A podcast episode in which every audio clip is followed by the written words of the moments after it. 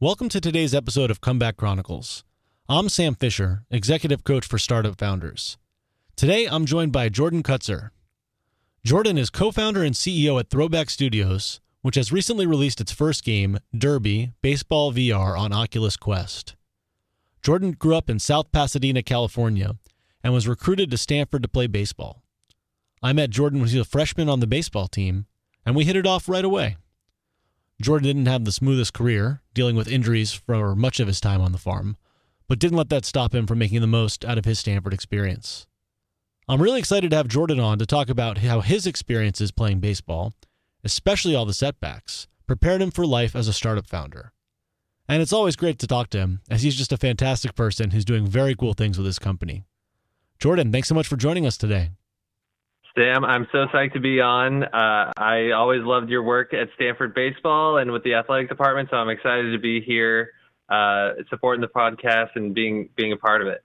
That's awesome. Yeah, why don't we start there? So Jordan and I met when I was a broadcaster and he was a, a very tall pitcher on the Stanford baseball team. Um, I'd love to hear more about your experience, how you got to Stanford th- through baseball, and um, some of your early early baseball memories.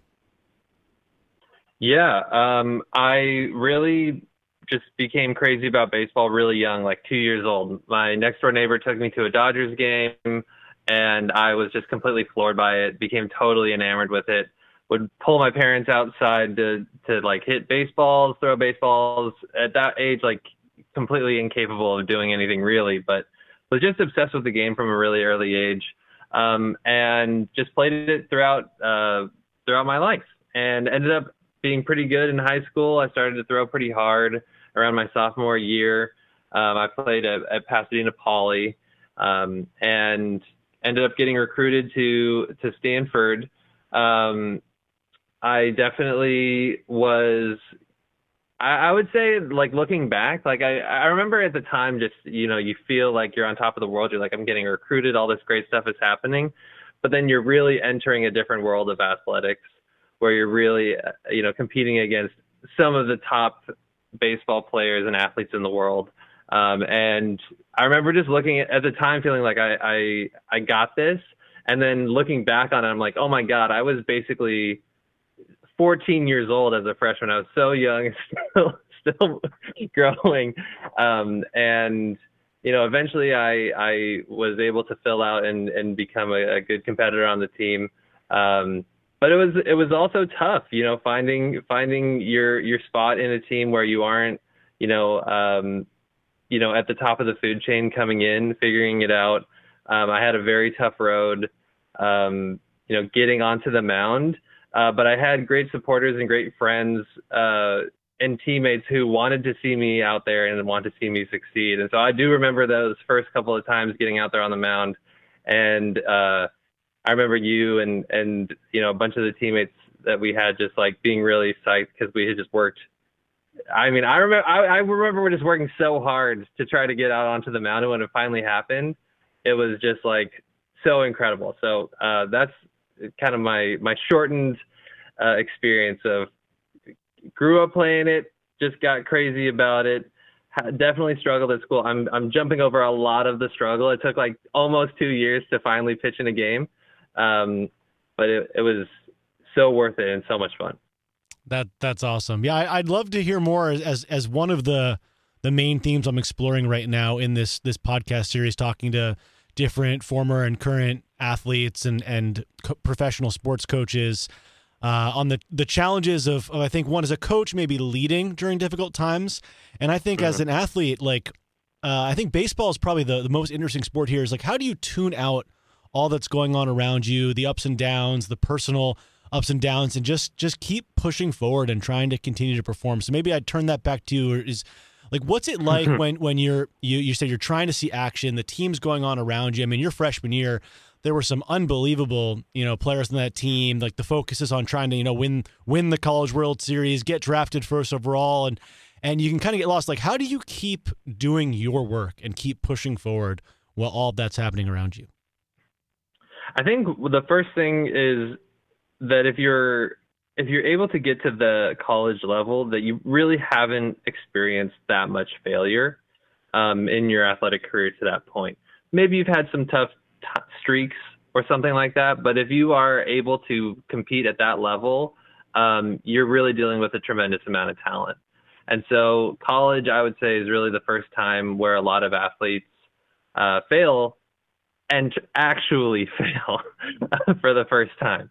And so I think it's kind of a big reframing in sports uh, where you kind of and, and, kind of the beauty of baseball is that failure is kind of the default and is expected and is and is accepted as well. Um, and so understanding that failure is is kind of the default in in that sport, and then being able to set out a plan and say, well, when are the times that things go well for me, and how can I not necessarily work harder, but work smarter towards uh, those those outcomes. Um, and I think that was really the big thing for me was you know I struggled for two years where I, I realized I, I just didn't have the stuff. I did I didn't throw hard enough. I didn't have the pitches that I needed to really force my way onto the field, which was really the position I was put in. Was you are not going to be on this field unless it's so blatantly obvious that I kind of have to. Um, and I really struggled with that. And it's tough because baseball is also a bit subjective. Um, and I think that that it became extra difficult where there was a period where I realized I had overcome a lot of the failure.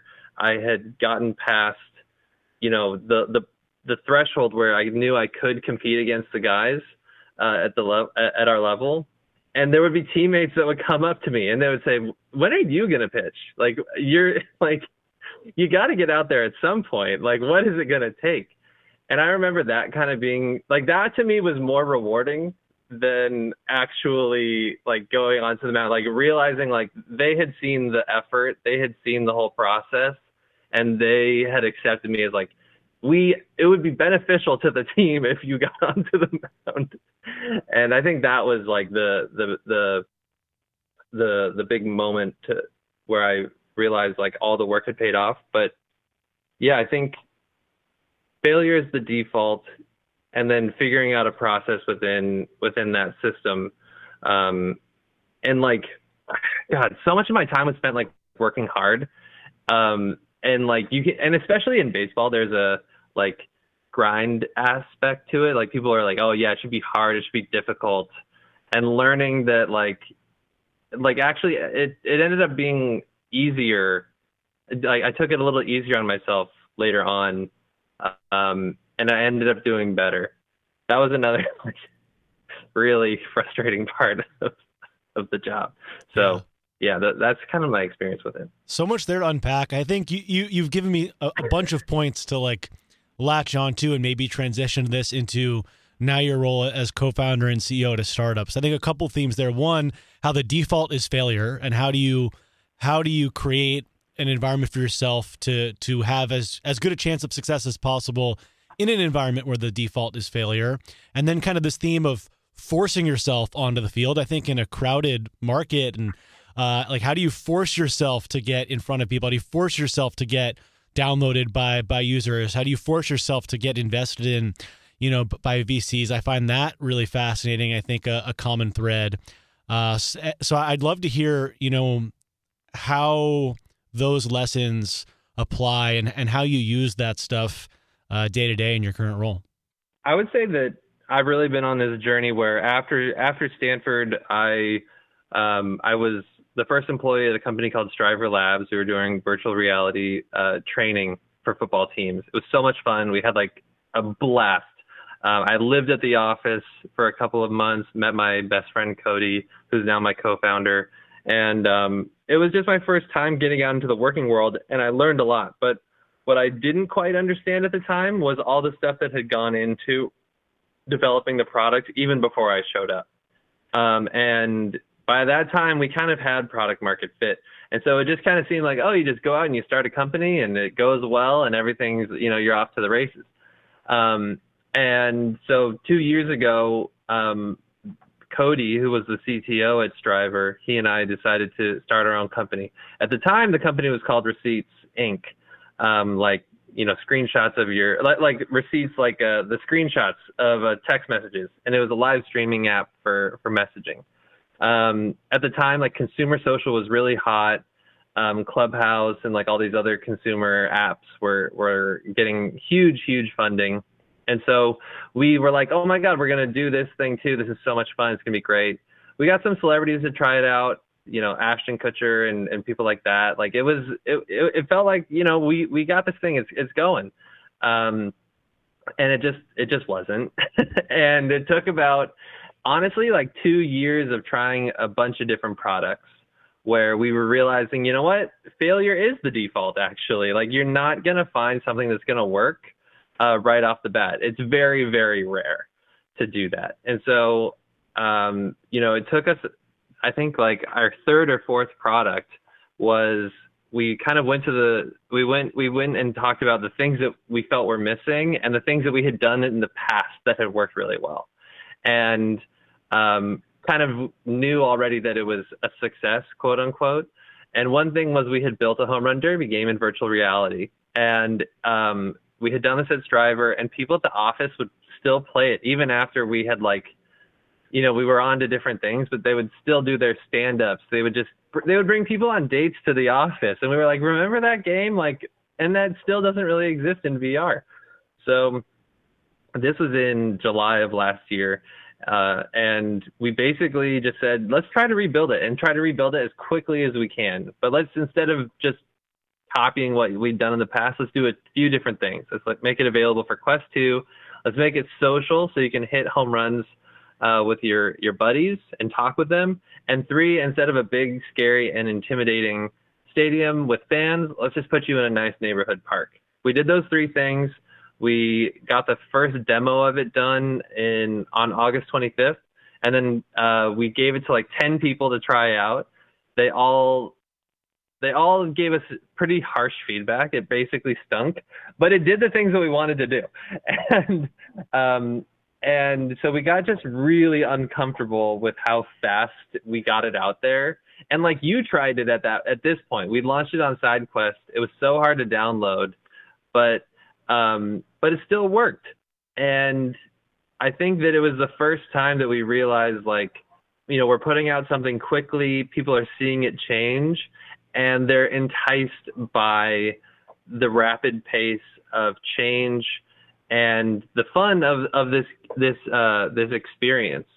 And that was really when we re- when we recognized like, oh, this maybe isn't a success, but this is very a far feeling from the default failure that we'd felt with basically every other product we had tried. Um, so so I think that it it really took us. I mean, honestly, it was like a year and a half, but it felt like two years, where it was just so so difficult to find that initial idea or to find that idea that would carry you from you know good idea with a bad product to enough promise that you'd end up with something great and so um, it was a long process and without honestly without sports i mean literally we make a sports experience so but without sports and kind of being taught to persevere and to feel that failure and say, you know what, the failure is fine. I might be pissed off about it, but it is fine. Um, I don't think we would have continued on. Like there were so many signs and people who told us to stop, and we did not. And I know that it's because of you know my experience with sports.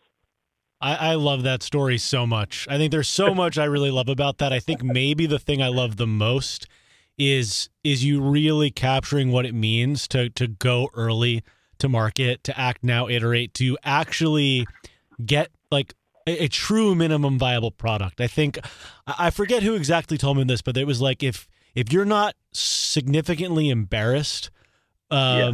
by your first product, you waited way too late to get it in front of people, and that was a huge failure of mine when I had my startup. I had my startup, you know, building uh, software tools for sports teams, and I took way too long to get it in front of these teams because I wanted it to be good and I wanted all these features to be working. By the time I got in front of them, you know, I, I'd wasted so much time and, and so much opportunity to get the good feedback. And then what you said there, which I think is super undervalued, is that people get excited about being a part of that growing process. They get excited about yeah. trying a version of your game and then picking it up later and seeing the improvements and they'll tell you ideas of what you need to do better. And even if you've already had those ideas in your head, them saying it makes them feel like they were a part of it. You can really get these partners. So I, I loved I loved you saying that.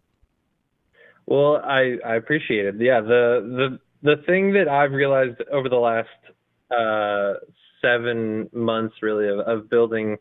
Uh, well, we we renamed the company, so we're we're now Throwback Studios, um, and we make uh, we're a VR studio that creates nostalgic games.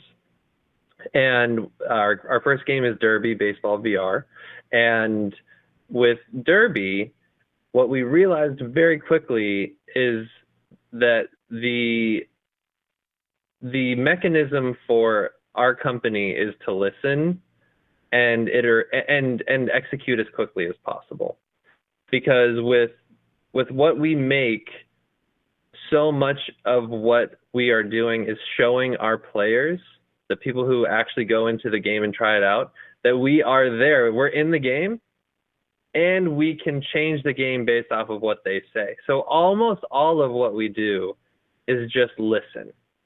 And if you are doing this in a room by yourself, not listening to your customers, not getting out there and getting that feedback, then you're just kind of doing an exercise. You're not actually, uh, you know, you're not executing. And what we've learned is if you can change because we build a virtual world, we build a virtual experience. What is so powerful is that, especially for younger players, they have spent so much of their day not being listened to. They have spent the day at school being talked to, being parented, being coached.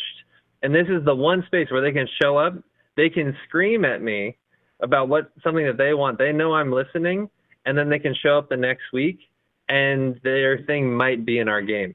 And that is how you get someone who feels like they have ownership of over this game, over this world, and what they say really matters. And I think that that's universal across all products. I think it's pretty visceral in ours. But even if you're making a B2B product or a, a sports software product, if people say, I asked for this thing and Sam went out and built it for me, and that is and, and it's exactly what I wanted, or even if it's close, that is so incredibly powerful. And that is what activates someone to go and say, Hey, this Sam guy, he's got something great here going. You should try this thing out. Yeah, no, I, I love that story. I think that's an amazing story. I, would love you to go. Uh, I think I I can picture this a little bit better because you and I had one of these experiences when I, I hopped in the game with you and we had a conversation. I think it's really fascinating. One, the what the medium of VR does to allow you to have a conversation like this, but then you taking advantage of it to really kind of hang out in the game, have a conversation, kind of show some things that you could do, listen, uh, just just hang out there with users. I, that has to be one of the best examples of being able to get user feedback at a startup. I mean, I, I imagine there are founders out there who are just salivating at the idea of getting that rich of an experience and seeing their users all around the world interact with their product. Like how how where did that idea come from, and and how quickly did you know you had struck gold with that idea of just kind of hanging out and being there with your early users? Um, it took a. We had an idea about what are the use cases where VR could be really powerful. Um, and there are a lot of obvious ones, like training is a big one. And I'd worked in training. But what really interested me and my co founder Cody was that this is a really powerful content creation tool where you can create a world, bring people into it live.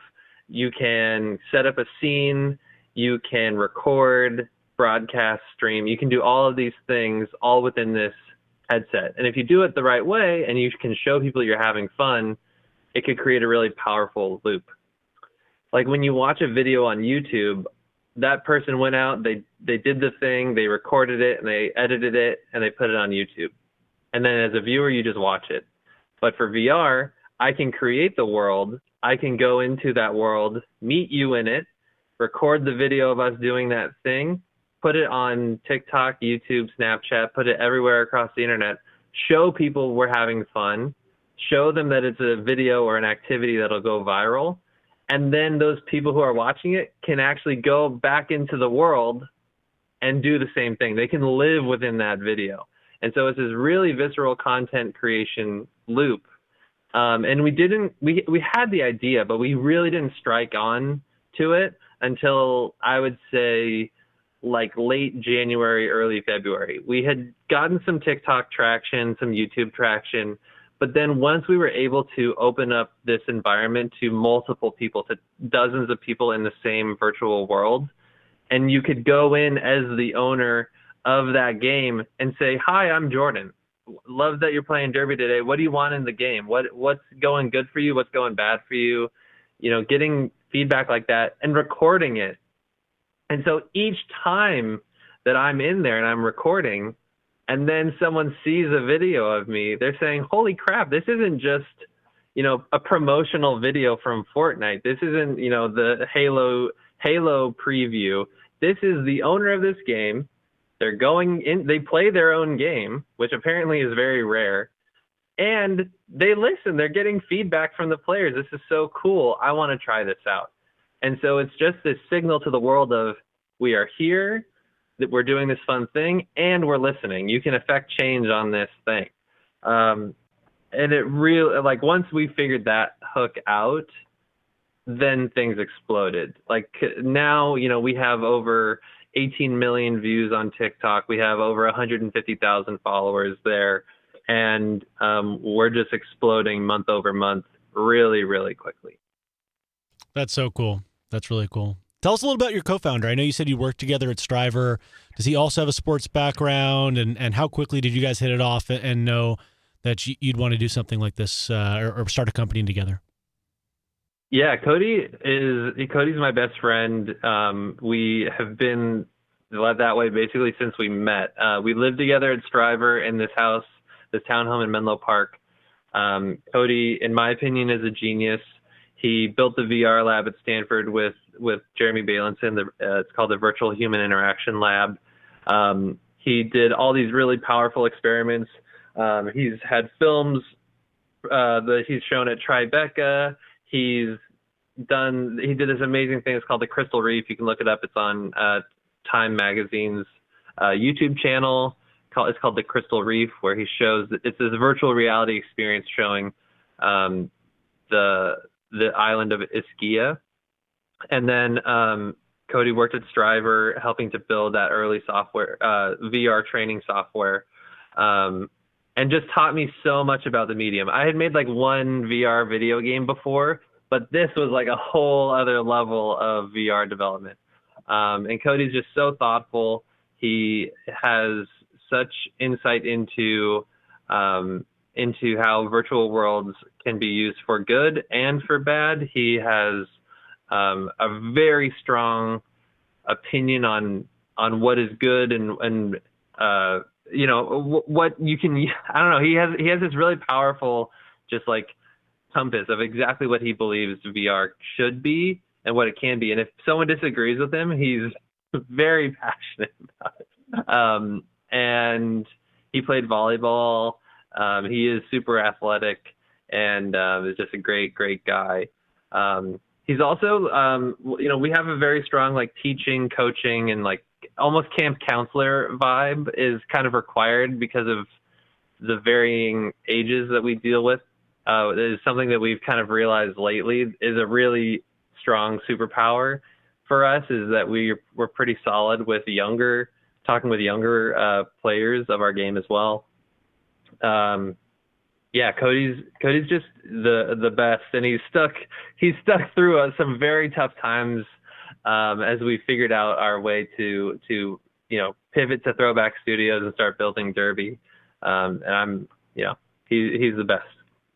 All right, so you say he played volleyball. Uh, are you guys the tallest founding team in Silicon Valley? What's, uh, he's he's six four. I'm six seven. So we might be. I mean, I think um, the who are other tall guys? Isn't I think that um, the founder of Salesforce is really tall, and um, I think he's like six six or maybe six eight. Um, and then who else is really tall? I know Kevin Systrom from Instagram and now Artifact. I think he's like six six as well. But I don't know who else is who else is tall. Yeah, interesting you say that. So Benioff, I'm looking. It says on Google that he's he's six foot two.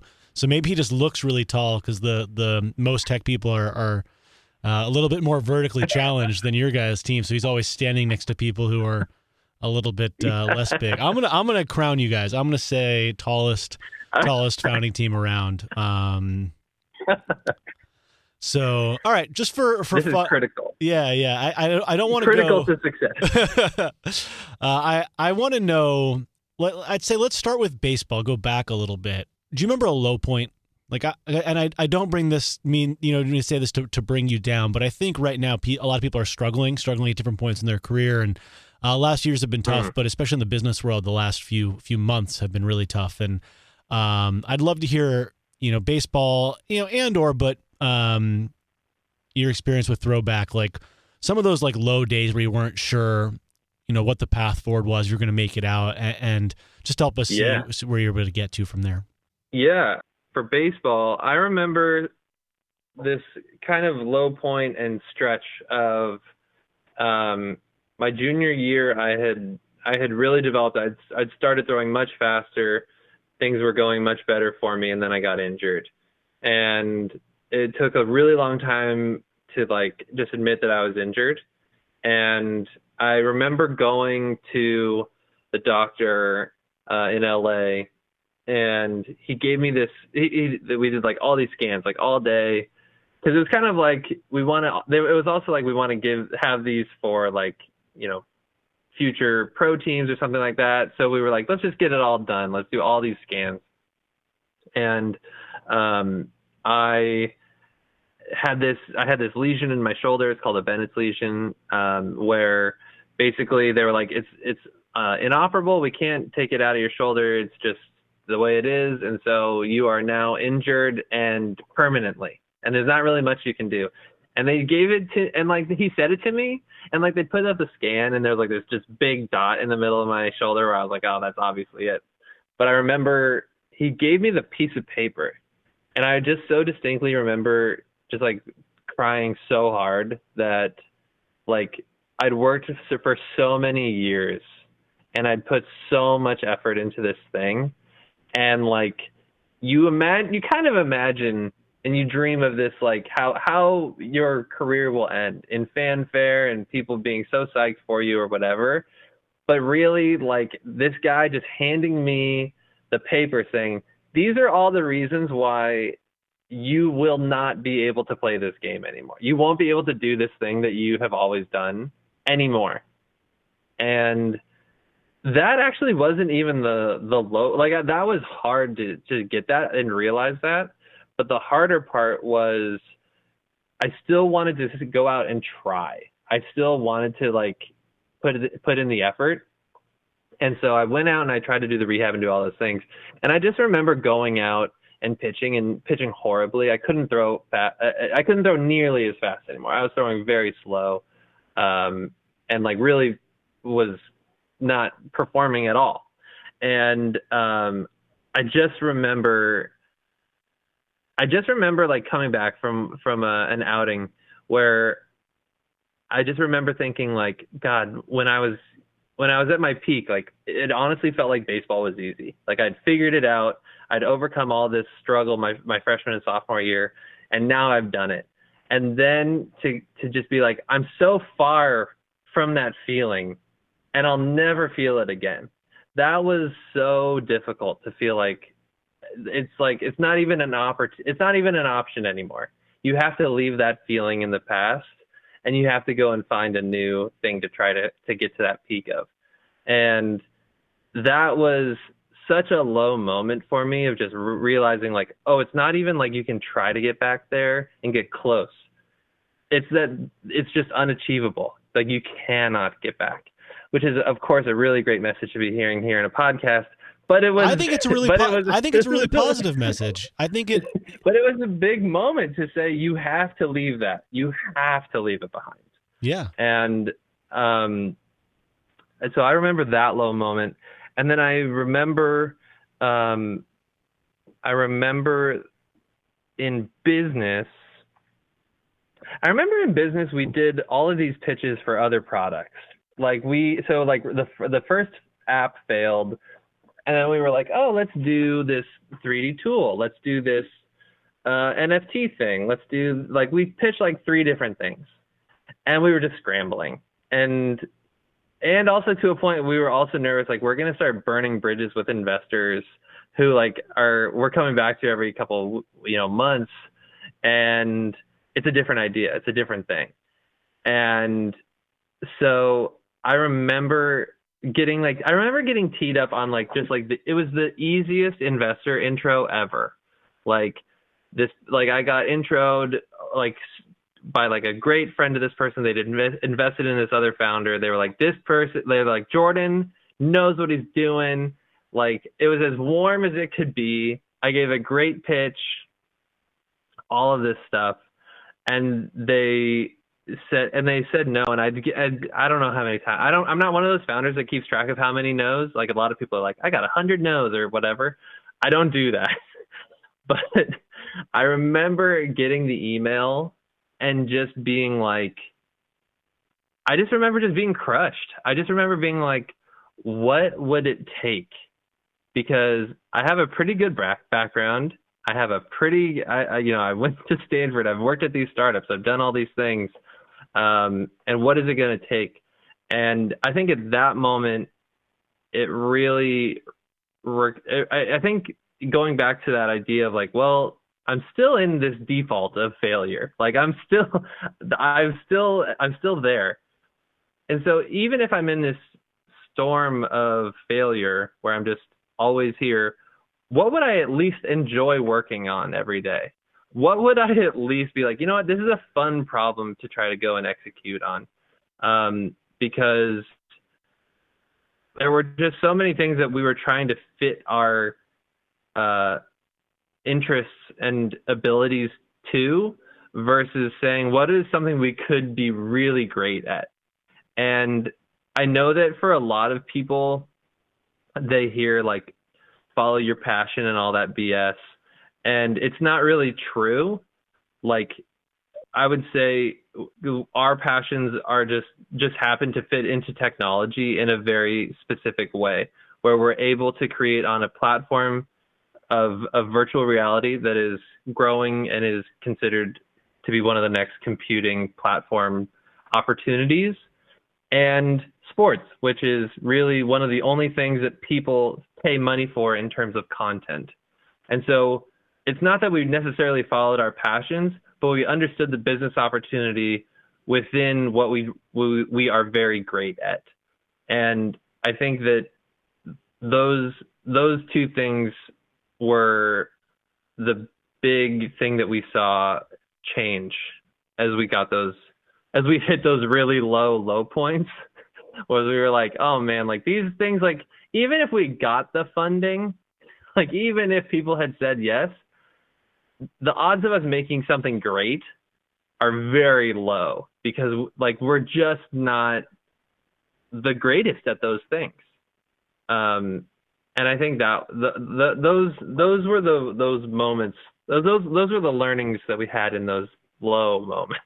No, some really good lessons there, and thank you so much for being vulnerable and, and open about that, especially the the baseball story. I think when I heard that baseball yeah. story, it reminded me a lot of the challenge when you are a founder of how mm-hmm. much do you stick with something when it's when it's failing, right? When it's not yeah. working versus when you, you need to pivot. And it's just such a tough balance because if you pivot too early, you know, I think you can miss some of those key learnings. You can miss some opportunities because it's always hard. It's always freaking hard out there. And, um, yeah.